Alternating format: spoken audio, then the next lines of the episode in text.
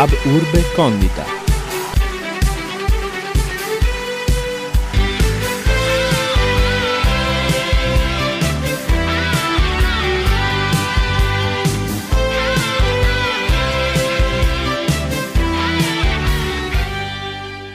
In studio Michele Sartori.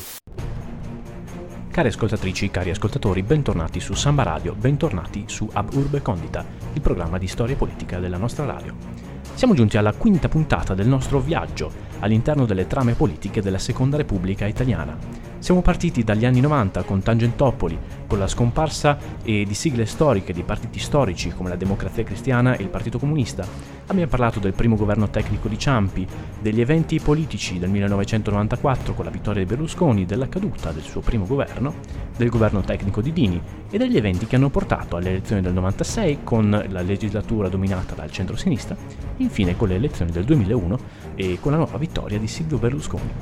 Oggi proseguiremo durante questa legislatura governata dal centrodestra, ma prima di cominciare vi ricordo che siamo in onda il lunedì dalle 18.30 alle 19 e il martedì in replica dalle 15 alle 15.30 con una nuova puntata ogni due settimane. Siamo in onda dal sito www.sambaradio.it, ci trovate tramite l'applicazione TuneIn cercando Samba Radio e anche in podcast nei giorni successivi alla messa in onda della seconda puntata. Io sono Michele Sartori, in studio come sempre qui dagli studi di Samba Radio e cominciamo quindi con il nostro viaggio dentro la storia. Dentro la storia.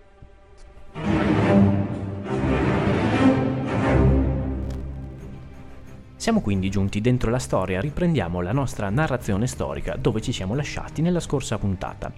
Ci siamo lasciati con la vittoria elettorale del centrodestra e nel 2001 e il governo guidato da Silvio Berlusconi in coalizione con la Lega Nord di Umberto Bossi, con Alleanza Nazionale di Gianfranco Fini e con altri partiti di centro come Centro Cristiano Democratico, la formazione di Pier Ferdinando Casini e di Clemente Mastella. Nel 2001 eh, importanti avvenimenti internazionali sconvolsero il panorama non solo politico. Eh, ricordiamo nel luglio gli scontri violenti con delle vittime con un, un comportamento eh, tutt'oggi oggetto di inchieste giudiziarie da parte della polizia nel settembre del 2001 l'attentato alle Torri Gemelle eh, che provocò un intervento militare che, a cui l'Italia stessa eh, parteciperà. A livello politico eh, abbiamo ricordato nella scorsa puntata la nascita della Margherita, della formazione politica di centrosinistra guidata da Francesco Rutelli.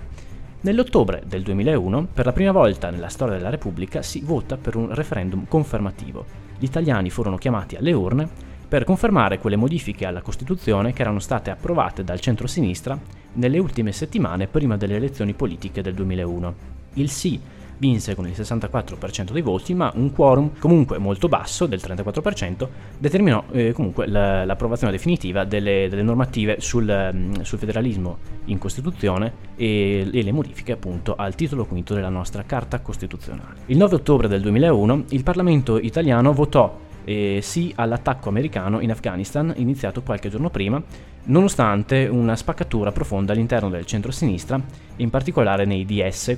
con dei dubbi anche nei Verdi e nel Partito dei Comunisti Italiani che eh, quest'ultimi furono fermamente contrari all'intervento militare. Giunti all'anno 2002, entra in vigore ufficialmente la moneta unica europea, l'euro, a partire dal 1 gennaio, con un'euforia generalizzata nei 12 paesi dell'Unione Europea che per primi adottarono la moneta unica, nonostante le critiche proprio in Italia da parte del ministro della Lega Nord Umberto Bossi e dei ministri Antonio Martino e Giulio Tremonti, il ministro dell'economia. Il ministro degli affari esteri, Renato Ruggero di Forza Italia, fu invece eh, esprime, espresse mh, in più occasioni la propria preoccupazione per queste critiche, arrivando addirittura a rassegnare le proprie dimissioni al presidente del Consiglio Berlusconi che assunse l'interim al Ministero degli Esteri. Nel mese di febbraio del 2002 il governo Berlusconi diede il via libera alla cosiddetta riforma Moratti per il mondo della scuola con diverse novità non del, accolte, non del tutto accolte positivamente. In tutti questi mesi e da quando Berlusconi salì al governo non finirono le polemiche fra la magistratura e il governo Berlusconi ehm, in merito ai procedimenti giudiziari in cui era coinvolto lo stesso Cavaliere e che si riversarono sull'attività politica con il centro-sinistra che difendeva a spada tratta l'operato della magistratura. Nell'autunno del 2002, addirittura, la magistratura proclamò uno sciopero generale della categoria, per la prima volta dopo 11 anni, in merito a un durissimo scontro che si era tenuto sul disegno di legge eh, cosiddetto DDL Cirami sul legittimo sospetto, che aveva provocato una grande opposizione giuridica a questo decreto legge, anzi disegno di legge, che era tanto altro non era che un, un, un salvacondotto, diciamo un provvedimento per impedire il regolare svolgersi dei processi in cui erano imputati il senatore Previti e, e lo stesso Silvio Berlusconi. E, ma non solo il campo delle, della giustizia fu un campo minato per Silvio Berlusconi, perché anche nel, nel, merito delle riforme del lavoro venne pesantemente contestato dal sindacato e dalla sinistra, in particolare sul tentativo di cancellazione dell'articolo 18 dello Statuto dei lavoratori. Nel mese di aprile del 2002 il, i sindacati eh, si eh, proclamarono una manifestazione, ma non unitariamente. In particolare il sindacato con la posizione più dura fu la CGL che era guidata da oltre 8 anni dal, da Sergio Cofferati, che si dichiarò indisponibile a proseguire le trattative con il governo sulla riforma del lavoro. Nel marzo del 2002, ricordiamolo, eh, a Bologna venne assassinato il giuslavorista Marco Biagi, che era consulente del Ministero del Lavoro, guidato all'epoca dal leghista Roberto Maroni. Assassinio di Biagi che venne rivendicato con una telefonata dal gruppo terrorista delle cosiddette Nuove Brigate Rosse e con una conseguente polemica in merito alla scorta di polizia che era stata assegnata a Biagi ma poi revocata dal Ministero dell'Interno. Il 23 di marzo del 2002 si svolse un'imponente manifestazione a Roma indetta dalla CGL per protestare contro le riforme del lavoro del governo Berlusconi. Un'altra polemica in questo periodo, sempre riguardante il governo italiano, riguardò la gestione della RAI con il famoso e il cosiddetto editto bulgaro, e proclamato a Sofia nel 2002 in una conferenza stampa del Presidente del Consiglio Berlusconi che e alla domanda dei giornalisti aveva affermato che i giornalisti eh, Biagi, Santoro e Luttazzi avrebbero dovuto sparire dal video per il cosiddetto uso criminoso che secondo Berlusconi avevano fatto della televisione durante la campagna elettorale delle precedenti elezioni politiche.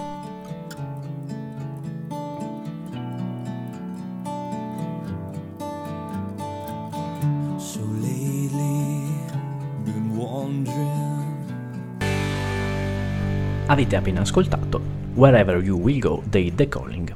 Ritorniamo al nostro viaggio dentro la storia. Siamo nel bel mezzo della legislatura iniziata nel 2001, con la vittoria elettorale di Forza Italia e del, della coalizione guidata da Silvio Berlusconi.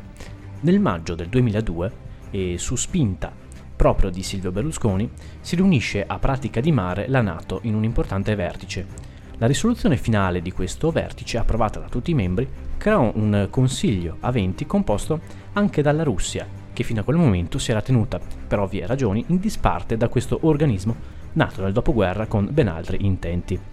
Un mese dopo, nel giugno del 2002, la Camera dei, Deputati del Parlamento italiano votò la nuova legge sull'immigrazione e coi nomi, eh, famosa per i nomi eh, di Bossi e di Fini, Ministro delle Riforme e Ministro dell'Interno. Approvata poi nel, nel, luglio del 2001 questa legge affermò il principio che gli immigrati extracomunitari potevano entrare e restare in Italia solo se titolari di un contratto di lavoro, provocando quindi le, le dure critiche delle opposizioni, in particolare quelle legate al mondo cattolico. Nel frattempo, il, il, la compagine politica governativa vide le dimissioni del ministro Claudio Scagliola eh, per le polemiche sulla scorta revocata a Marco Biagi e venne sostituito per, pertanto da Beppe Pisano. Nel settembre del 2002 Maurizio Gasparri, ministro delle comunicazioni, presentò in Consiglio dei Ministri un importante disegno di legge sul riordino integrale del sistema delle telecomunicazioni. Nell'autunno del 2002, sempre, eh, il Fondo Monetario Internazionale e le istituzioni monetarie europee inviarono eh, importanti richieste di riforme al governo italiano. Berlusconi in risposta dichiarò che la riforma delle pensioni era ineludibile ma non politicamente approvabile a causa delle pressioni politiche della Lega Nord di Umberto Bossi. Ciò nonostante, nell'autunno del 2002 venne approvata la finanziaria per l'anno successivo con interventi da oltre 20 miliardi di euro, contenenti anche un condono per i reati fiscali e un'estensione della, della sanatoria per i capitali esportati illegalmente. Negli stessi negli stessi mesi, nell'autunno del 2002, Berlusconi nominò il nuovo ministro degli esteri nella persona di Franco Frattini. Siamo quindi giunti all'anno 2003, Nel discorso di fine anno 2002 il Presidente della Repubblica Ciampi prende una dura posizione richiamando tutto il mondo politico italiano ad esprimersi a favore dell'unità d'Italia e, avviando un'implicita polemica con eh, Umberto Bossi e la Lega Nord che proprio in quei mesi stava spingendo su eh, alcuni disegni di legge eh, che volevano aumentare e mh, portare avanti un federalismo, un regionalismo molto molto avanzato. Negli stessi, negli stessi giorni, a inizio del 2003, si aprì un nuovo scontro nel centro-sinistra con eh, il segretario della CGL ormai dimissionario Cofferati, sostituito da Guglielmo Epifani, che eh, si scontrò più volte con Massimo D'Alema dei DS sulle posizioni, soprattutto in tema di eh, diritti dei lavoratori. Qualche settimana più tardi, nel corso di una visita ad Agrigento, il Presidente della Repubblica Ciampi difese pubblicamente i magistrati che erano stati nuovamente nel mirino di un attacco del Presidente del Consiglio Silvio Berlusconi. Nell'aprile del 2003 viene approvata alla Camera una legge a nome Marco Boato che eh, introduceva nuovamente l'immunità parlamentare eh, in, una serie di, una serie di eh, provvedimenti. Eh, in particolare reintroduceva l'autorizzazione della Camera e del Senato per l'utilizzo dei tabulati telefonici dei parlamentari nelle eh, indagini della magistratura. Sempre nell'aprile del 2003 venne approvato un disegno di legge sul federalismo eh, portato avanti dalla Lega, senza tuttavia i voti dell'opposizione dell'Ulivo che non, uscì, che n- non partecipò scusate, al voto uscendo dall'aula. E, mh, vi furono delle mh, nuove polemiche sulle frasi pronunciate da Umberto Bossi che dichiarò che con Roma Capitale torna Roma ladrona. Il 15 giugno del 2003 si tenne in tutta Italia il referendum sull'articolo 18 promosso da Rifondazione Comunista e dalla CGL che volevano in pieno clima di discussione in merito all'abrogazione dell'articolo 18 e i promotori volevano estendere le tutele dell'articolo 18 anche nei casi non esplicitamente citati dallo Statuto dei lavoratori. E l'ex segretario della CGL Cofferati si dichiarò tuttavia contrario a questa iniziativa, avvicinandosi alle posizioni di DS e Margherita che avevano pubblicamente sostenuto l'astensione a questo referendum. Col giugno del 2003 entrò, ehm, cominciò il, il, semestre italiano della presidenza e dell'Unione Europea, e, mh, che cominciò con una polemica eh, provocata da Silvio Berlusconi che in un'iniziativa al Parlamento europeo aveva definito il, l'eurodeputato tedesco socialista Martin Schulz con l'appellativo di capo nazista e provocando una conseguente crisi diplomatica con l'Europarlamento stesso e con la Germania. Nel luglio del 2003 il presidente della Commissione europea Romano Prodi propose al centro-sinistra italiano una lista unica dell'Ulivo per le elezioni europee previste eh, per l'anno successivo ehm, provocando una reazione favorevole da parte di Massimo D'Alema di DS, ma anche qualche polemica, soprattutto in Europa, dove non era ben, vista, non era ben visto questo attivismo politico da parte di una figura istituzionale come il presidente della Commissione europea. Nel frattempo, nell'autunno del 2003, il disegno di legge Gasparri sulla riforma del settore radiotelevisivo divenne oggetto di diversi malumori in Parlamento mancò più volte il numero legale in aula e mh, venne addirittura tirato in ballo Ciampi un suo presunto parere contrario al, al disegno di legge che tuttavia venne approvato nel dicembre del 2003 ma eh, venne poi rispedito alla Camera con dei rilievi proprio da parte di, eh, del presidente Carlo Azeglio Ciampi. Siamo quindi agli ultimi mesi del 2003 con l'approvazione della manovra finanziaria per l'anno successivo, in cui tuttavia e Berlusconi spiegò che mh, erano disponibili pochi soldi ed era quindi urgente una riforma del, del, sistema pensionistico italiano. Nelle stesse settimane, infine, in seguito all'assemblea congressuale dei DS a Roma, il segretario Fassino promosse pubblicamente la, la possibilità di presentare una lista unica per le europee di centrosinistra come primo passaggio per arrivare a un soggetto politico riformista di tipo federativo. dentro la storia.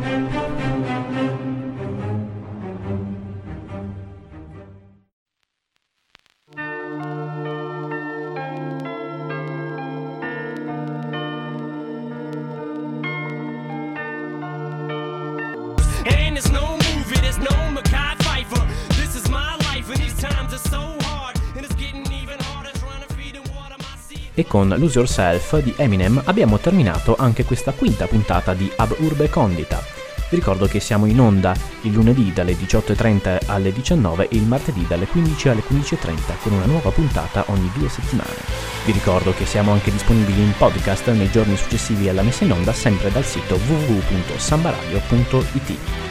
Da Michele Sartori un saluto e alla prossima puntata come sempre sulle notte di Elio e le storie tese, quest'oggi con Super Giovane.